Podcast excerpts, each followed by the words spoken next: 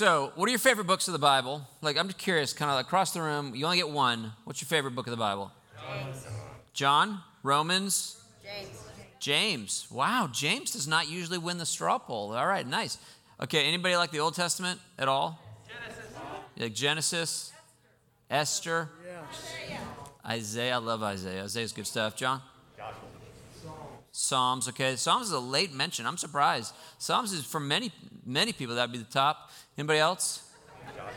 Joshua. That's a little random. Okay, just like it. Charlie, you like what you like. You know, what are you going to do about it? Well, this morning, what I want to do is I want to look with you at a psalm. So, John will be happy. The rest of you, you can just leave now, okay? It's just not going to be what you were hoping for. Um, how many of the psalms did David write? 40 or so. 40 or so? Anybody want to upscale 40 or so? Well, first of all, how many psalms are there? 150. 150s, right on the nose. 150 psalms. David wrote about half. There's a couple we're not sure. He wrote at least 73, maybe 75. So half of them are David's. And one of them, did you know that one of the psalms was written by Moses? David gets half, Moses gets one, but at least he gets one. Anybody know which one is the psalm of Moses? Psalm 90. Oh, Dan, I just realized some of you guys have heard me talk about this, so this might be review, but it's okay. We learn by review. Psalm 90 is written by Moses, and I think it is a particularly good psalm for people that are in crisis, that are undergoing tragedy, people that are deeply disappointed. Does that ring a bell for any of you? Anybody feel like the last six months have just not been what you thought it would be, and you're not sure what the next six months are going to be like? What do you think is going to happen to the college students? What you, really? What do you What do you think? Do you think Virginia Tech is coming home? Yeah. Do you think JMU is coming home? You think they're going to stay? I think it does it worse. If you're there, you shouldn't send them back. Keep Well, I didn't say what do you think is best. I said what do you think is going to happen. These are not the same thing, right? I don't know. You think virtual? Our son is at the University of Hawaii, which sounds great. Doesn't that sound fantastic? And yet they're on like total lockdown. The whole they're back to what they what we had here is like the stay-at-home orders, where you just you can't leave campus. When he got there, he's under quarantine for two weeks. He's in paradise, looking at it through a window, you know. And um, he he the the rule it's just like it's happening at every university. The rules are so tight, so restrictive. My friend at Penn State said all the, the Campus Crusade staff at Penn State, they're not allowed on campus. And the group gathering size, like the limit is two. What? What? What does that even mean, right? I mean, there because you may have seen. I don't know. Your Facebook feed is gonna be different than mine, but like at Penn State, the students were like, "Life is good," and they're just having all these, you know, gatherings and parties that were just a complete, you know, repudiation of everything. And so the university, they have a campaign that is very, um, very gently named "Mask Up" or "Pack Up." And they're basically telling all the Penn State kids, like, hey, listen, everybody shut it down or you're all going home. And so we're all just kind of waiting to see, like, are they all going home? And it's probably going to be the case. I would think that whatever happens at Tech is going to be what happens at Penn State and whatnot. So it's a disappointing time. It's a difficult time. Um, and if, even if it has nothing to do with COVID, it's probably the case that something else has uh, broken into your life. And in the midst of those, it's helpful. And very often, in the midst of those times, people turn to the Psalms because the Psalms are so Dan likes Romans and I love Romans, but Romans is going to give you great theological argument, but it's not a terribly emotionally cuddly letter, right? Now I think I think things that are meaningful and deep and substantive actually in a lot of ways are more helpful for us in difficult times than things that are soft and mushy. Um, but the Psalms bring in not just an emotional line, not just something soft and mushy, but they bring in actual substance too. And so people whose hearts incline more to the feeling side, they're more aware of their emotions, oftentimes love the Psalms. And people that aren't like that, once life becomes painful and difficult, they become like that and they find their ways to the Psalms. I didn't like the Psalms at all. For like the first 20 years I was a Christian until my life became difficult. And then I'm like, oh, look at this. Who, what, is, what is here? Flannery O'Connor, she's a, uh, do you guys know Flannery O'Connor? Is she familiar to you? Catholic writer, fictional writer.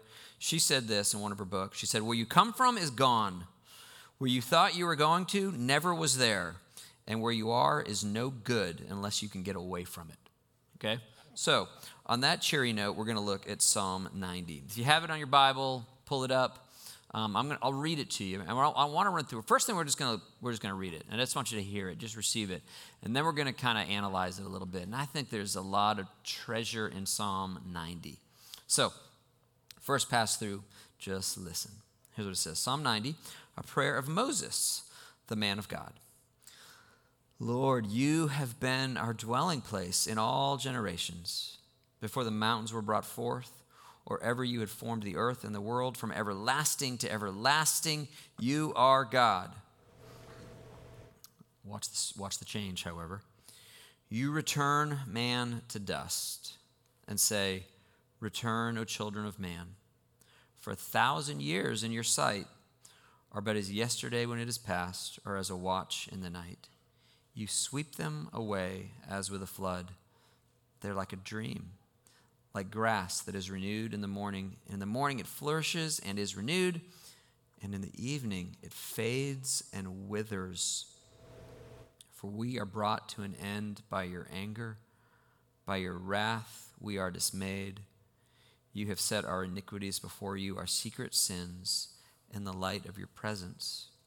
For all our days pass away under your wrath and we bring our years to an end like a sigh.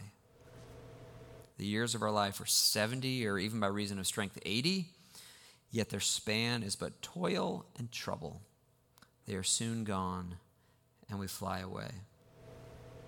Who considers the power of your anger and your wrath according to the fear of you? And then one more pivot.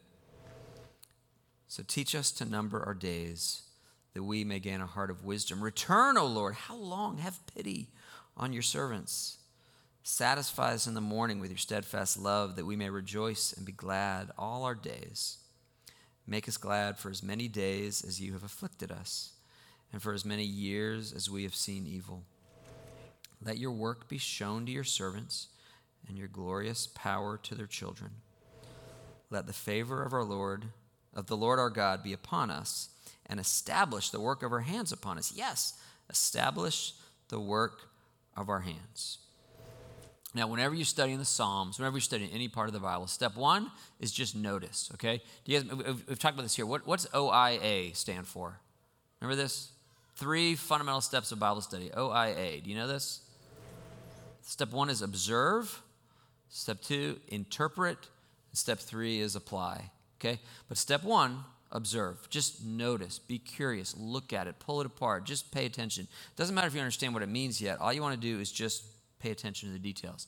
And when you come to Psalm 90, the first thing that I think you might want to do is just, well, I, am a, this probably this might vary person to person, but I like to see the macro structure. I like to see the sections. I like to see the groupings. How does this thing work? And so the first thing my eye tends to be drawn to is like, okay, how do I, if I hit this thing with a hammer, where would it naturally break? Where, where the where the divisions in it? And so let's do this. I have it for you. Um, can I get a couple guys to pass these out? Do you mind? A couple folks run, run these around. Leaks, run around. William. Okay, so take a group, take a group. That'd be great. I better keep one. William, thank you. All right. As these guys are passing it out, I'll tell you there's four main sections. The first one is only one verse, and it's actually verse zero. The second section is two verses, verses one and two. And then uh, what's the next chunk? 3 to 11 and 12 to 17. You should see that if, once you get your paper, you can kind of see it broken up. And as far as verse 0, um, sometimes in your Bible you'll have like headings, like the NIV heading will say, you know, like this is what's going on. It gives these little descriptions. In the Psalms, that and th- those are all added by human beings. Those are added later on. Some, you know, somebody in 1967 thought it might be helpful to put in a subdivision. Verse 0 in the Psalms is not that. It's Bible. It's part of it. It's part of the original text. It's part of the manuscript. So what we would call verse zero is, or sometimes you just call it the, uh, what do they call it? The subscript, or there's some little term for it. But so when it says Psalm 90, a prayer of Moses, the man of God, that's part of it, okay? And that's our first section. So let's think about this. So, so Moses is writing a psalm. He only gets one, but he writes a psalm, and it's about dealing with life when life is profoundly disappointing.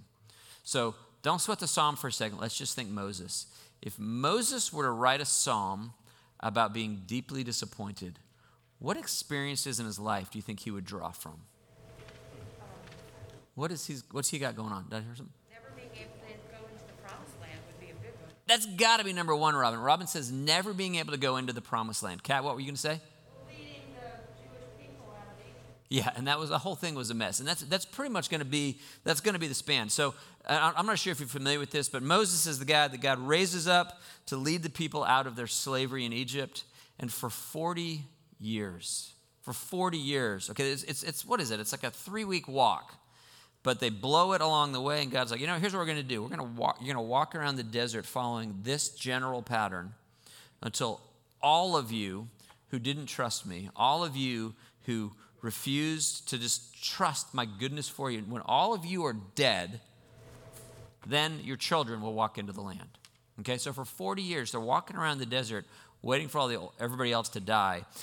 And when they finally get to the, they finally get there, they finally get to the border, and it's time to go in, Moses doesn't get to go in. He leads the people through all this thing, but they don't get to go in. Robin, why, why not? What, what happens that Moses doesn't get to go? Well, he lost his temper and he struck a rock when God told him to do that. That's right. He lost his temper and he struck a rock. They've been out in the desert, and that God had provided for the people through a variety of different means bread from heaven, this storm of quail come in, this couple of different times that rocks provide water. And Moses was fed up with the people, right? Kat, he got tired of dealing with them all. And he hit, God says, Speak to the rock and it'll bring forth water. And he just smashes it with a stick. And God's like, That's it. No more. You didn't honor me. And for what probably looks like a pretty relatively insignificant infraction from our vantage point, he is forbidden to go into the land. He brings them there, he faithfully leads them, but he can't step in. And that had to be one of the great disappointments of his life. If you, can you imagine if you're building a company, you're, uh, you know, anything that you're doing, some great enterprise, and you bring this thing right up to the edge, but then others get to do it and you don't. It's a difficult thing, okay? So that's probably up there. What, what else would be in Moses' life that are deep disappointments? Don? When he comes down from the mountain with Yeah. said, he sees what the people are doing. Yeah, so he's so it's relatively. This is kind of the other. These are kind of the bookends of his story. Essentially, pretty early on, when God God calls Moses up on a mountain to give them the law, to reveal His will to them, and he comes back down. So he, he goes up. He gets the Ten Commandments in Exodus 20, um, and by Exodus 32, there's this famous scene where he comes down, and everybody's like, "Well, I don't know where Moses has been. It's been like, yeah, we're we're probably done here with him." And so they they take all their gold and they make a golden calf. They make a cow to worship because, I don't know, Yahweh hasn't been around for a little while. Moses is gone. Let's just start worshiping cows, right? And then you remember, do you remember when, uh, when Moses confronts Aaron for his leadership in this? Remember his response? Remember what he says? It jumped out. Yeah, you know, we took, okay, I will confess, it's like, I will admit, we did collect everybody's gold earrings and we did throw them into the furnace. But the cow thing, man, that was not on us. The cow just jumped out of the furnace and, and we began to worship it, you know? Just ludicrous, just completely absurd. And, and they're not having it. And for Moses, yes, these, these are, I would say, you guys are right. These are probably the two greatest disappointments that he faces. Like, I'm leading this people and it's a mess. And what he, what he says here, uh, God actually gets so angry with the people that he's like, you know what? I'm going to wipe them out. Okay? These are the descendants of Abraham. I made a promise to Abraham that I'm going to, you know, establish his people, but enough of that. Stand back, we'll kill them all, and then you'll be the new Abraham. We're going to make a new line of people from the people of Moses, and that, that will be my people. And, and Moses says, God, may it never be. You made a promise to your people. And of course, he's not going to do it, but, but there's this enormous moment of great, great difficulty. And it is probably the case that, w- that this psalm is a reflection on those two things. And if you wanted to test that theory, um, the, the, the great disappointment with the whole, with the people not worshiping is Exodus 32 and those chapters surrounding that. And then Deuteronomy 32 is where he gets barred from the promised land. Also, Numbers 20. Deuteronomy is a recap of, of all those things. But Exodus 32 and Numbers 32. If you do this, take a look at the back of your, of your document here. If you look at this, it's really very, very stunning. These passages here, Exodus, around Exodus 32 and around Deuteronomy 32, these lines from those books all show up in, in Psalm 90. So if you go through, it might be, it might make for an interesting quiet time. M- Massey was talking about how the key of this whole thing is that you're going to spend time alone, you and Jesus. And if you're not sure what to do this week in your times alone with you and Jesus, you might read through Psalm 90.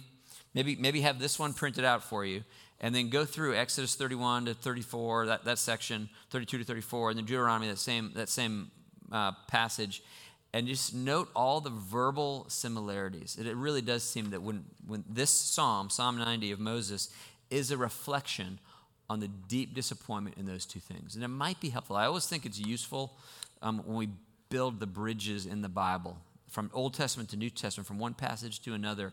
So take a look at that. That might, might be a curious thing to see. But as we go through it, just bear in mind this is, this is Moses' reflections on disappointment. Okay? So that's verse zero. Ready? First section. What's the second section of Psalm 90? What is it, Stuart? One and two, baby. Okay, now listen to this, because this is good news. Lord, you have been our dwelling place in all generations.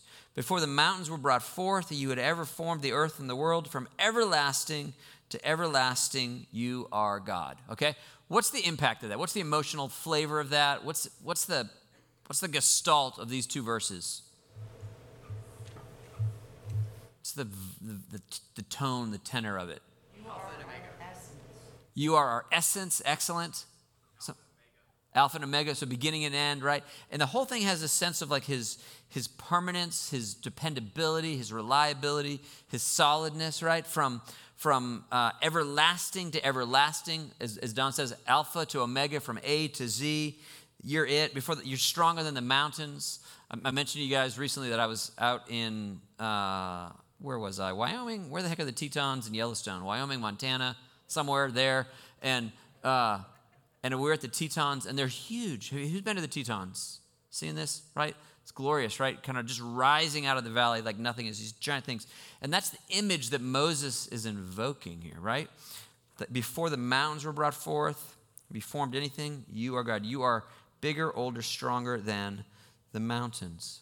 And so the psalm begins. Okay, we're talking about Moses. Think about these deep disappointments. We're, we're recognizing the solidness of the Father. And then that's going to serve as a foil. That's the backdrop against which we look at everything else. Watch how quickly it changes. Second sec or third section. It says, You return man to dust and say, Return, O children of man. Right? So he if he is the mountain, if he is the Tetons, if he is a giant rock, you're you're dust and we come and we go and it blows away. And we're seeing what he's setting up this great contrast from what he is to what we are. And some days you experience your dustiness more than others. This whole section, this third section, is all about the fragility of life, the brokenness of life. Just listen, listen again to the language of it. Let the imagery kind of capture that life is hard. Sometimes it's very disappointing. Sometimes it's actually quite terrible. You return man to dust and say, Return, O children of man. For a thousand years in your sight are but as yesterday when it is past, or else as a watch in the night. You sweep them away. Hear the transience to that? It's like blink and it's gone. You sweep them away as with a flood. They're like a dream, it's a vapor, like a grass that's renewed in the morning. In the morning it flourishes and is renewed, and in the evening it fades and withers. Sometimes you wake up and it's a great day, and by evening it's not great anymore. But in any case, we are all passing away. We're brought, and but look at this, now it gets personal. Verse 7 We're brought to an end by your anger, by your wrath we are dismayed. You have set our iniquities before you, secret sins in the light of your presence. For all our days pass away under your wrath, and we bring our years to an end like a sigh. The years of our life are 70, or even by reason of strength, 80. Yet their span is but toil and trouble they're soon gone and we fly away. Who considers the power of your anger and your wrath according to the fear of you. He's starting here as he really gets into his argument. Okay, Moses writes it, God is permanent, but now let's look at the human experience. And he takes a really sober view of it. And he slows the train down and says, let's, let's take a look. This is an important step, you guys. I think if we're going to make it through a life where these things are accurate, then we need to be able to actually look at the disappointments and see those things. And what, what the psalm is doing, I think, is giving us a pattern to engage the reality, to acknowledge, to notice it, to acknowledge it, to recognize that it's true, but then to respond to it. Okay, we're going to come back, we're going to look at some of the particulars here. But having said all of that, now what he wants us to do is respond to it. Okay, yes, yes, yes. Life is, how does it go? Something like brute. Life is brutish and what is that? Some little quote about brutal and short or brutish and short. British, nasty, and short. Brutish, nasty, and short. Right. That's the first half. That's that's true. But now we respond to it. And again, we're going to unpack all this more fully. That's the first thing I wanted to soak you in the text. So here's the response, verse 12. So teach us to number our days that we may gain a heart of wisdom. And then five things, five requests. We'll unpack in a minute. Return, O Lord. How long? Have pity on your servants. Satisfy us in the morning with your steadfast love, that we may rejoice and be glad all our days. Make us glad for as many days as you've afflicted us, for as many years as we've seen evil. Let your work be shown to your servants and your glorious power to their children. Let the favor of the Lord our God be upon us and establish the work of our hands. Yes, establish the work of our hands.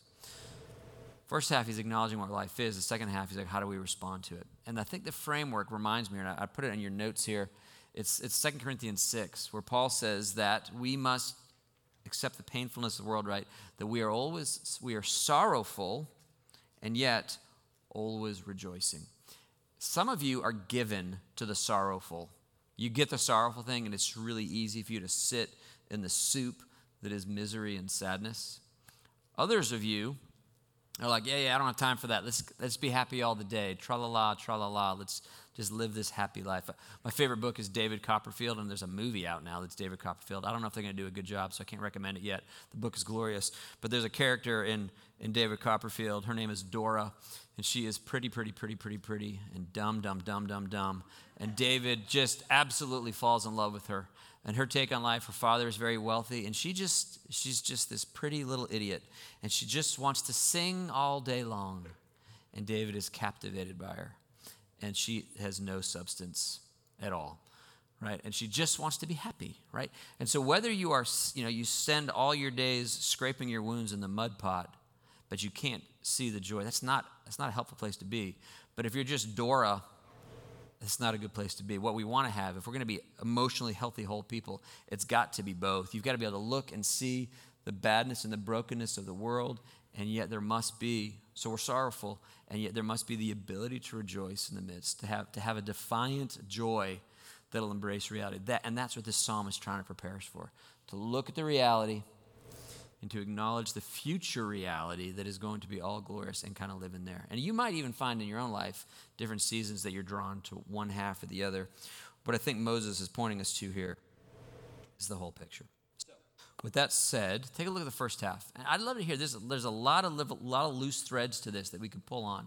And I'm curious if anything strikes you in particular as you're interacting and thinking, maybe for the first time, or maybe you've been over this many times. Psalm 90. Anything catches your eye or intriguing to you or that you have questions about? Reminds you of anything? Just, the, just stay, in the, stay in the bad half for the moment. Think about aging. You think about aging, right? And the, um, you know, with the black grass or it being renewed and then the evening it fades and whether it's in, you look at, ch- you know, as you more and more look in the mirror, the older you get, Right? that you're, that you're dying. You're in a process of dying. Yeah. And that's it. I mean, I, I remember, hearing Tim Keller say one thing I can say without question is that there's an enormous amount of death in your future. Okay? That either you're going to live and everybody around you is going to die. Your parents are going to die. Your friends, you know, your, your, high, school, your college reunions are going to get smaller and smaller, right? Or you're going to die. But one way or another, this is just the reality of our lives. And we watch it happen. We watch it Um, you know, so Kelly and I are at the point where our parents are. My father has died. My mom's in a nursing home. Kelly's parents are still living independently, but but they're all you know in their upper 70s, and it just gets more difficult to watch the difficulties of their life. Aging's aging is a real thing, and so yes, that that that flavor is one of these things that is a disappointment to us that we will not be young forever, for sure. Yeah. What else? Anything strikes you here? Or do you recognize other places? The New, Te- the New Testament quotes this. I wonder if you recognize where that is. If you see any echoes. Yeah, Peter, for a thousand years in your sight, uh, as yesterday. exactly right. This is where Peter gets it. So second, that we know that phrase, right? Did you did anybody hear that? Does that sound familiar to you? That a thousand years in your sight are as yesterday when it's past or a watch in the night. Peter quotes this. Says a thousand years are like a day, and a day is like a thousand years. That's Psalm 90, right? So what's what is, what is the meaning of that? A thousand years in your sight are like a day. What what is what is he saying here? What's the what's the point of that image? As as as Psalm 90 uses it. No watches in heaven. Okay. Well, there's no watches in heaven, yes. And, but what does that mean here? What is, what's, what's the impact of that in this, in this psalm? What does it mean? As a thou, for a thousand years are in your sight, or as but yesterday when it's past, or as a watch in the night. Go, go real loud. Kelly? But he's bigger than time. He's longer than time. So for him, a thousand years is like that. And so if that's true for him, how how finite are we? How fleeting, yes, abs- absolutely. There used to be a, there was a Michael Card lyric, a song that I loved when I was in college, uh, and it says something like, um, uh, how does it go? Those who belong to eternity but are stranded in time, right? So there's this image, and Augustine makes much of this, that God has placed eternity in our hearts, right? We long for this, and yet the clock is ticking, always ticking, and it's almost over. It's quick, it's quick, it's quick. So in the, in the, in the contrast of God's, God has never been in a hurry. He has no finiteness of time, but I experience the finiteness of time perpetually. My favorite thing in the world is my time, and if you waste it, I don't like you anymore. Okay, this is just a reality. The time is it's just I could feel. I hear every tick of the clock, and they're going quick, and that's that's really what what he's saying here. Lily, did you want to add to that? No. Bill, no good. Oh no, Bill, Lily, either. Reminded me of the song, uh, We Are a Moment, You Are Forever. Yes, that's it. Yep, you're a moment, we are forever. Or, or vice versa, we are a moment, you're forever. Okay, anything else? First half. Yeah, Suzanne. I think like it's referring back to those first two verses about how powerful That's outside of our experience God is. Absolutely. It is no question that there is meant to be a. This, this psalm is full of contrasts. They're not all super obvious. This one's pretty much pre- pretty much bare on the page. There's the permanence of God and the transience of man, and that's what he's going after. Kelly. But more than just the permanence of God and the transience of man, there's a lot in here that says your days, th- though they're ephemeral and transient, uh, they're not all that great. That's right. You know, there's a lot of like, eh, or pain. It's the brutish and nasty part. The short is clear, but those short days are brutish and nasty. And that and that's it. And not just not just in some random way, but it's actually under the hand of God. You sweep them away as with a flood. They're like a dream, right? We're brought to an end by your anger, by your wrath we are dismayed. We've, you have set our iniquities before you, our secret sins in light of your presence, right? So he's saying, listen, life is hard, and a lot of time the reason it's hard is because of you, right? That's, that's a little bit of a tricky message here. Robin? Makes me think of the judgment on Adam and Eve when God said what their days would be like. Yes. And And, and ultimately, it leads to death, which was the punishment of eating from the fruit of the tree of good and knowledge of good and evil. Yes. So what, what Robin is saying rightly is this really com- it points all back to Genesis that when the fall broke the world, everything was crumbling. And he says this. He says, ver- this is essentially what's going on in verse um, 11. Who considers the power of your anger and your wrath according to the fear of you? Like, how many of us recognize that the reality is that we live our lives under a state of condemnation and everything, everything is grace on top of that. We don't deserve, like, it's the, you know, you, if you show up to the party and you feel entitled to everything, then every slight disappointment just feels like you're getting ripped off.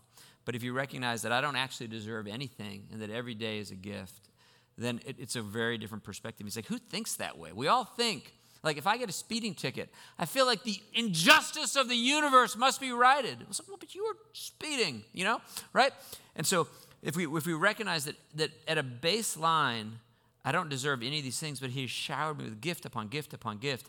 It's a vastly different kind of vantage point to take, and that's I think part of what it is that He's trying to draw us to, right? Okay, what else? First half. We want to, we want to have time for the second half, but Jose. Like it seems like it's very little where we recognize our own mistakes. Like he says, for our iniquities are brought before you. But if you really look at all of uh, the Jewish people, they it was their sins that kept them for there for 40 years. Yeah. And so there's not a lot of like owning up to the fact that we are the cause of all of this. Yes, that's right. And so, isn't that interesting? So, if, if I do something wrong and then you bust me, well, the problem here is that you busted me, not the problem that I did something wrong, right? And isn't that, isn't that the way that we tend to be? And you, I mean, it, it's almost impossible to avoid this, but whenever you get in trouble, it's very, very easy to just be mad at the enforcer of it and to not recognize, well, I knew what the rules were and I chose not to follow them, and we and we break down. And he's so this psalm, he's trying to like get into this human psyche of like when the world is painful and the world is difficult, I want to blame others. Sometimes it's my fault, right? But of course, it's not always my fault. It's not. Sometimes life is just full of disappointment. And I would guess that Moses really struggled. Like, okay, yeah, so I hit the rock, but sheesh, right? That feels like a pretty strong reaction to that. And perhaps he, he's processing through these great, these great disappointments as well. Okay, anything else? First half. One more key observation you want to throw out there. Anything. There's lots of stuff here. We don't have time to fully unpack, but something that captures you? No, no, no. One thing that um, nobody mentioned, but a lot of folks have seen this before. This is reminiscent of Isaiah 40. Is, is Isaiah 40 me- meaningful to you? Do you know this text? It's this. In fact, let's just go there for just a second. It's worth kind of like drawing a line to this. Isaiah 40. You might recognize it if you hear it. It is similar to this in that it gives um, just an exalted picture of this the permanence and the transcendence of God above all things. It has a similar kind of flavor to it. Um, we'll just jump in. It goes on and on, but we could jump in at verse, say, 12. Who has measured the waters in the hollow of his hand, or marked off the heavens with a span, or enclosed the dust of the earth in a measure, and weighed the mountains in scales and the hills in a balance? Hear how he's like, he can weigh the Tetons. Like, I can just look up at them, but he can, like, he could just turn them to dust if he chose to do right? Who's measured the Spirit of the Lord, or shown, or what man shows him? I cannot read ESV, it's just not worth it. Okay, verse 14. Whom did the Lord consult to enlighten him, and who taught him the right way? Who was it that taught him knowledge, or showed him the path of understanding? Surely the nations are like a drop in a bucket. They are regarded as dust on the scales. He weighs the islands as though they were fine dust. Again, mountains versus dust. Lebanon is not sufficient for altar fires nor its animals enough for burnt offerings. Before him, all the nations are as nothing. They are regarded by him as worthless and less than nothing. To whom then will you compare God? What image will you compare him to? As for an idol, a craftsman casts it, a goldsmith overlays it with gold and fashions silver chains for it. Seeing how silly it is that we make these golden calves, right? Verse 20 A man too poor to present selects wood that will not rot can you imagine the best you can do is wood that doesn't rot? That's your claim to fame. He looks for skilled craftsman to set up an idol.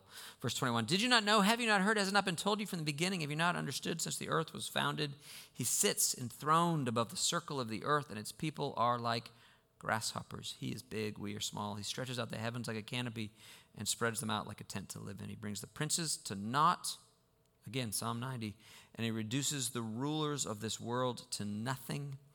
No sooner are they planted, no sooner are they sown, no sooner do they take root in the ground than he blows on them and they wither, and a whirlwind sweeps them away like chaff. You hear all that? That's the grass withers, the flowers fade, all this stuff. Okay, so Psalm 90 and Isaiah 40, that might be another thing that might be worth. Let's go through line by line. You're just building in your mind an understanding of the world as God sees it. Yeah, yeah Bill. It it reminded me a little bit of Job, too, when God finally.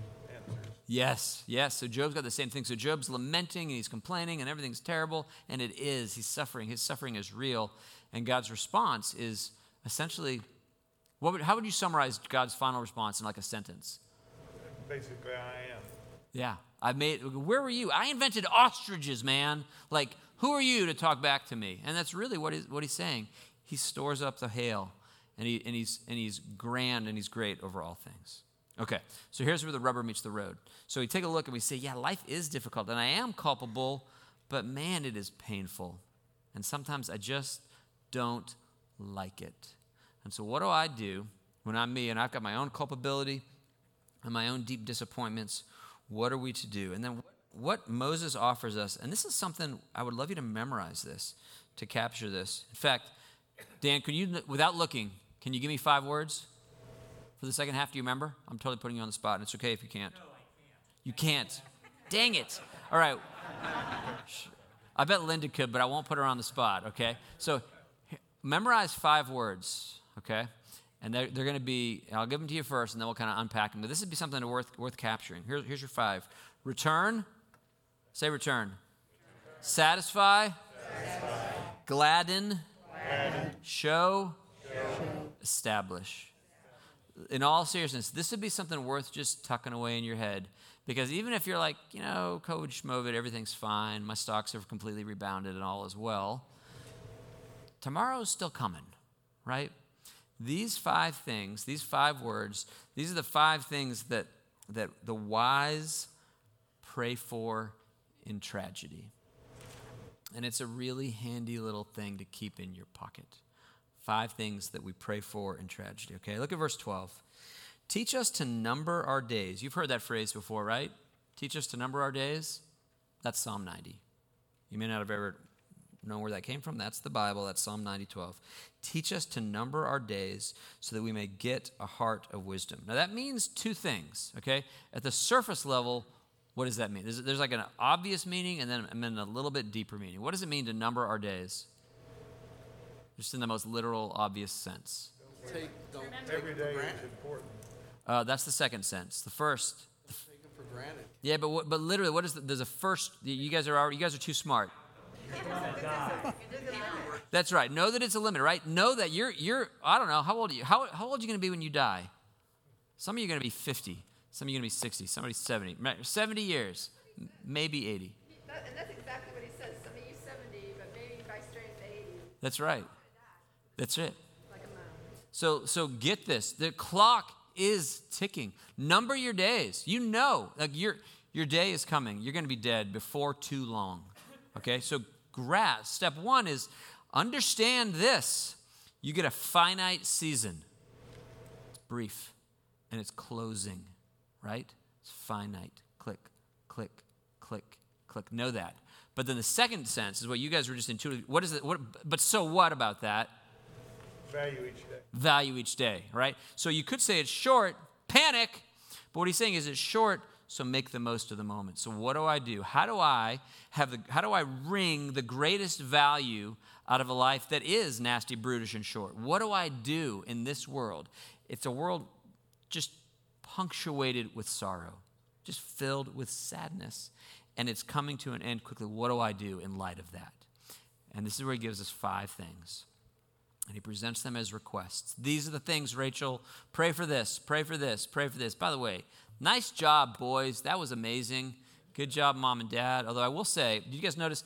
Rachel proved that she's memorized the alphabet, but her children have memorized the Bible. So your kids are owning you on this, okay? So, I mean, that was good. It would have been a little more impressive if the kids did the alphabet and you could rattle off that Bible, but we'll, we'll see. That was, that was fantastic. Okay, so Here's the five things. Number one. Oh, and by the way, notice I color coded this for you. Did you notice this? All there's all of these terms in the first half that show up with different meaning in the second half.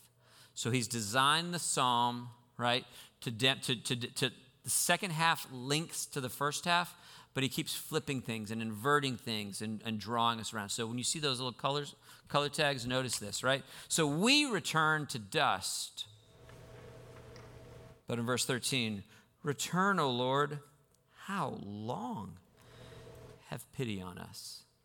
This is very similar to what Mike was talking about this morning in John 15.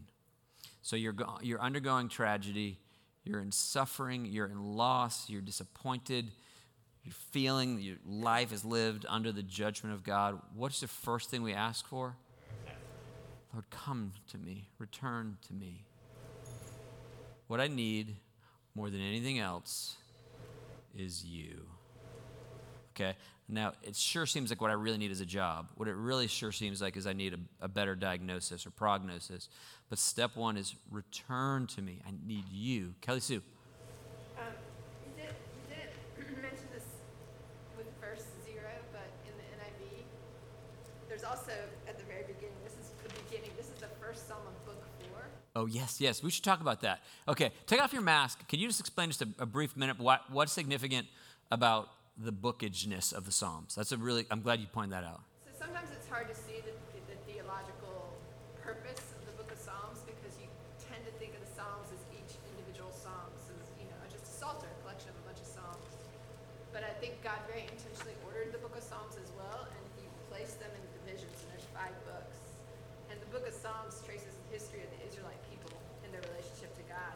And these are His chosen people, and they have great expectations of Him. But as you as you go through the book of Psalms and the divisions of the books, you'll find that they went through their own personal disillusionment with the Lord, feeling like He had abandoned them. You know, they they got defeated, they got put into exile. Yep. The- This is His chosen, precious people, and where are you? Where are your promises? Are they ever going to be fulfilled? And so, in the beginning of book four, book three is kind of the climactic. Where have you gone? You've left us. And and book four is this calling back of, okay, you are still the God of the mountains. You are still the one from everlasting to everlasting. We're not feeling your presence and we don't see you. And how long will this be? But we are still putting our hope in you. You will relent and return to us. Yes. And we will not be important and, and not all that known. She, Kelly's right. Like, so Psalm 0 or Psalm verse 0, that matters. That's part of the text. And the divisions matter. So this is book 4, um, which we tend to be unaware of. So the Psalms aren't just 150 Psalms randomly thrown together, but there's, a, there's an order, there's a, there's a development through it. Book 3 is a downer. Book, book, book 3 is full of like, well, it, book 3 contains, and it ends, almost ends with like the darkest, saddest psalm of all. Do you know what this is? Do you know what the most depressed? Say it again. Uh, close. 88. 88. It's 88. Psalm 88, you guys, super, super, super downer, okay? So, very close, Jose. Psalm 88, I mean, here, here's how it ends. Verse 14 Lord, why do you reject me and hide your face from me? From my youth, I've been afflicted and close to death. I've suffered your terrors. I'm in despair. Your wrath has swept over me. Your terrors have destroyed me all day long. They surround me like a flood. They've completely engulfed me. You've taken my companions and loved ones from me. The darkness is my closest friend. End. That's it. Praise God. Right? so, okay, this is book three. The, the, and so book three is like everything's terrible and is miserable, but then Psalm, Psalm, not Psalm four, book four, which is what Psalm 90 is the gateway to, begins to be the reflection on this. And something I learned from Kelly a long time ago, well, I don't know, five years ago, um, life is short, right? Was uh, that the Psalms have this paradigm of there's orientation where everything's great, and then there's disorientation where you're like, oh, actually, everything's terrible. And then there's reorientation. You're like, okay, things aren't so great as I thought they were, but God is good and all is going to work out. And that, that, that paradigm is really helpful. Some, some, sometimes if you read like the Pollyanna Psalms, the Psalms of orientation, you're like, oh, it's just not that great. You know, it's just not. I don't, I don't, can't, I can't say these things that you're saying right now because everything's not that great. But then if you read Psalm 88, then you're like, oh gosh, like everything's horrible. But then there's this reorientation. And so as we get into book four, which is what Psalm 90 is, it's kind of moving us into this reorientation where the, the idealism that maybe we started with, that's kind of the bloom is off the rose a little bit.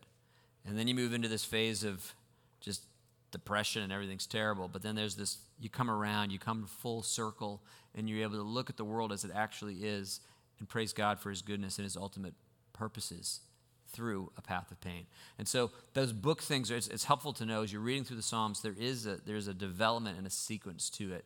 Um, it may not be super obvious in the beginning, but it, it's actually present. So book four, Psalm 90 opens this up. Anything else that I didn't r- capture in your comments worth saying on Mike?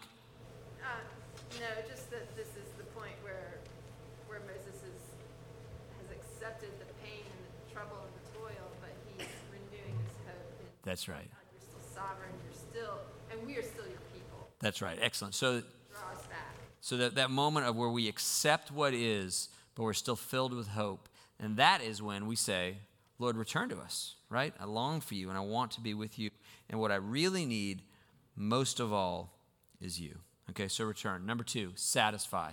Now, think Moses, read verse 13 and think Moses, or verse 14, and think Moses, what is, what is he thinking of? Satisfy us in the morning with your steadfast love, that we may rejoice and be glad all our days.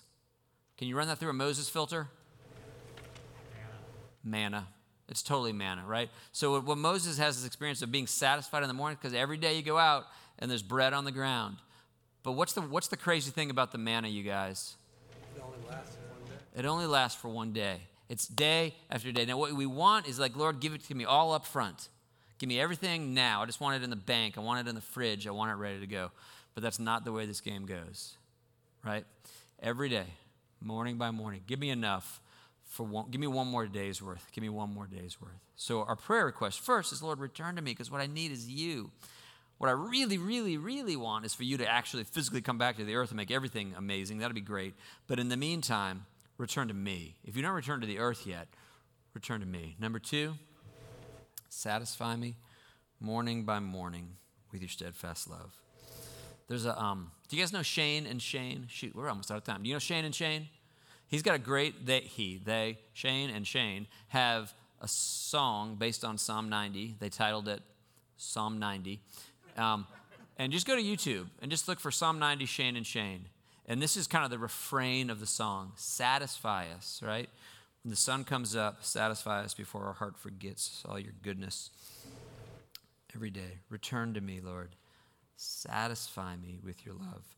Third one, I love because I like to fight about this. Verse 15 Make us glad for as many days as you have afflicted us and for as many years as we have seen evil. Your word is gladden. Lord, return to us, satisfy us, and make us glad. Um, there's a strange little weird thing that error that slipped into Christianity about 100 years ago that God doesn't want us to be happy, and it's completely ludicrous that there is a difference between joy and happiness. Happiness is fleeting, happiness is unworthy and happiness is worldly. But joy, whatever that is, is biblical and godly and is okay. So you just shouldn't want to be happy. You don't want to be, Jennifer, don't seek happiness. Instead, seek joy, okay? Sounds lovely, sounds Christian. It's total garbage. It's absolute nonsense. The Bible is indiscriminate in its use of joy, happiness, gladness. What it's talking about is actual happiness real joy, real delight, real mirth. Lord, make me actually happy, not just like stoic, like, thank you, I'm not interested in that, but make me actually happy. And it's a world, as we know, full of sadness. So, how can we be actually happy? Well, we're complex emotional creatures, and the anticipation of real happiness in the future floods back into the present to bring real happiness now even though it is intermixed with deep and abiding sadness. They're both. And we're invited to real joy. Yeah, Jennifer? I just noticed it even says, make us glad for as many days as you have afflicted us. So he wants a balance between the two. That's right. That's right. And at, at a certain level, you can see there's, there's a modestness to that. He's basically saying, Lord, can we break even? You know, can we at least like this has been rough? Can we at least balance the scales? Does it, this is a famous biblical image um, that captures the same idea. Do you know what it is? The idea of breaking image. Make it good for as many days as it was bad. It's in the minor prophets. With the 40 years, 40 days. Yeah. Okay. No. Will's got. It. Yeah. The years the locusts have eaten. Right. So Joel is one of the minor prophets, and his primary kind of image of judgment is the locusts. And his prayer is, Lord, would you restore the year? Or no, actually, it's not a request. It's a promise. I think it's the Lord says, I will restore the years that the locusts have eaten. All that was devastated will come back and is an invitation to joy. And if you don't believe me, I, I, would, we could talk about this at another time. I don't have time now. But the gladness thing, you guys, it's real. I promise you. The invitation is to real happiness. Psalm 16, we'll jot that one down. Psalm 16 is maybe the clearest psalm of joy. That we're, he, we're, he's inviting us to real happiness. So, number one, return to us. Number two, satisfy us. But it's only going to be a little at a time. It's morning by morning. Number three, make us glad. Would you bring real happiness? Number four, verse 16, Let your work be shown to your servants and your glorious power to their children. I like this one because this one is hard, this one is important to me. What does that mean? Let your work be shown to your servants and your glorious power to their children. What do you think that means? Lily? I think it is, we want to see what God is doing, Yes, not just trust Him, that's right. but take part. Yeah, I want what are you doing? Lord, I, this makes no sense. I don't get this. I hate this. It's chaotic. The world is spinning out of control and no good can come of this. But Lord, would you show me? Like, would you reveal, would you pull back the darkness on this? Because, like, I want to see how this works. Someday, I think the day will come that we will be able to say, Lord, all your ways are just and true. No asterisks. Would you get me to there? Would you show me? Because right now, I got like asterisks like you wouldn't believe. Right? Show me. I want to see how this is your plan. Reveal it to me. Jose? I think through the part where it says, and your glorious power to their children, I think that when parents ultimately want their kids to make their faith their own, and how can they know God if they don't see his power? Absolutely. Yeah. I mean, John says that we have no greater joy than to know that our children are walking in the truth, right? There's literally nothing that you would rather have that you're, I don't think, maybe, at least for me, that my kids would all walk with him and know him, right? And so, what do we long more? Lord, make it manifest, make it obvious, make it plain that we might see it. All right? So, number one, Kelly Sue. I like what Lily said about in showing your work, show us how we can fit into it or partner with it, because you can't separate 17 from 16. Yeah. If we're going to establish the work of our hands, it's got to be because we're doing your work. That's, We already know from the previous part three that all our days are toil and trouble and pass away if it's not established in you because it's your work that we're participating in. That's right. Right. So let- let's go. Let's go to the final one, and then we'll, we'll we'll tie them all back together. So number one, what was the first one? What's the what are what are the what are the wise pray for in the midst of tragedy? Return. Number two, satisfied, but it's going to be fleeting. All right. So get it again tomorrow. Return, satisfied. Number three, gladden. gladden. Can you actually? Can we break even? Bring happiness to counteract the sadness. Number four, Show me, reveal. Let me see this. And then number five is establish. Establish the work of our hands. What, what, is the, what does that mean? What is, that, what is the essence of the cry that you would establish the work of my hands? What are you longing for in that? Long lasting. What, Robin? Lasting. Yes. It's, so we're back. Remember, this whole, this whole game started with permanence, and then we're dust, and, and it's gone. But by the time he's at the end, but Lord, could something that I do still matter in 10 years, in a 100 years, in a million years? Could it be that the work that I'm doing, would you establish this that? We long for permanence, right? We have a sense of our fleetingness. Can anybody name their great grandparents? Okay? Your great grandchildren won't have any idea who you are. Okay? They won't care. Is there anything that you can do that will, that will actually endure? In a world that is like, you know, we're just going to mow it down. The business was fine, but it's over, it's gone. Can anything be permanent? It's, there's a line in Hamilton God help and forgive me. I want to build something that's going to outlive me. There we go. I knew Heather could get, could get it, right? There's this longing for permanence. Could something matter? Could I do something? Is there anything I could do in these 70 or 80 years that'll still matter in 70 or 80,000 years? Can anything I do survive the jump from time to eternity? Lord, I want my life to matter. Will there be people in a billion years that are singing your praises, delighting in their grace because I influence them today to mark their life? Lord, could anything make the jump and survive? These are the five things we pray for in the midst of tragedy. Number one, what is it? Return. Return to me, Lord. Number two, satisfy me day by day. Number three, gladden. Would you bring joy into my life? Four, show, show me. Let me see what you've done. And number five, and the only way we're going to be, as, Kelly was saying, the only way that our stuff's going to survive and make the jump is that we've aligned it with His purposes, that we know what He's doing, and we're trusting Him, Him, we're treasuring Him. That's it. Psalm 90. All right, so we're out of time. We got to stop. Good thing for you to go back and reread. Deal with deal with the sorrowfulness of the world, yet always be rejoicing. I think Psalm 90's got good value here for us. So take a look at that, and we'll talk more next week. All right, see you, friends.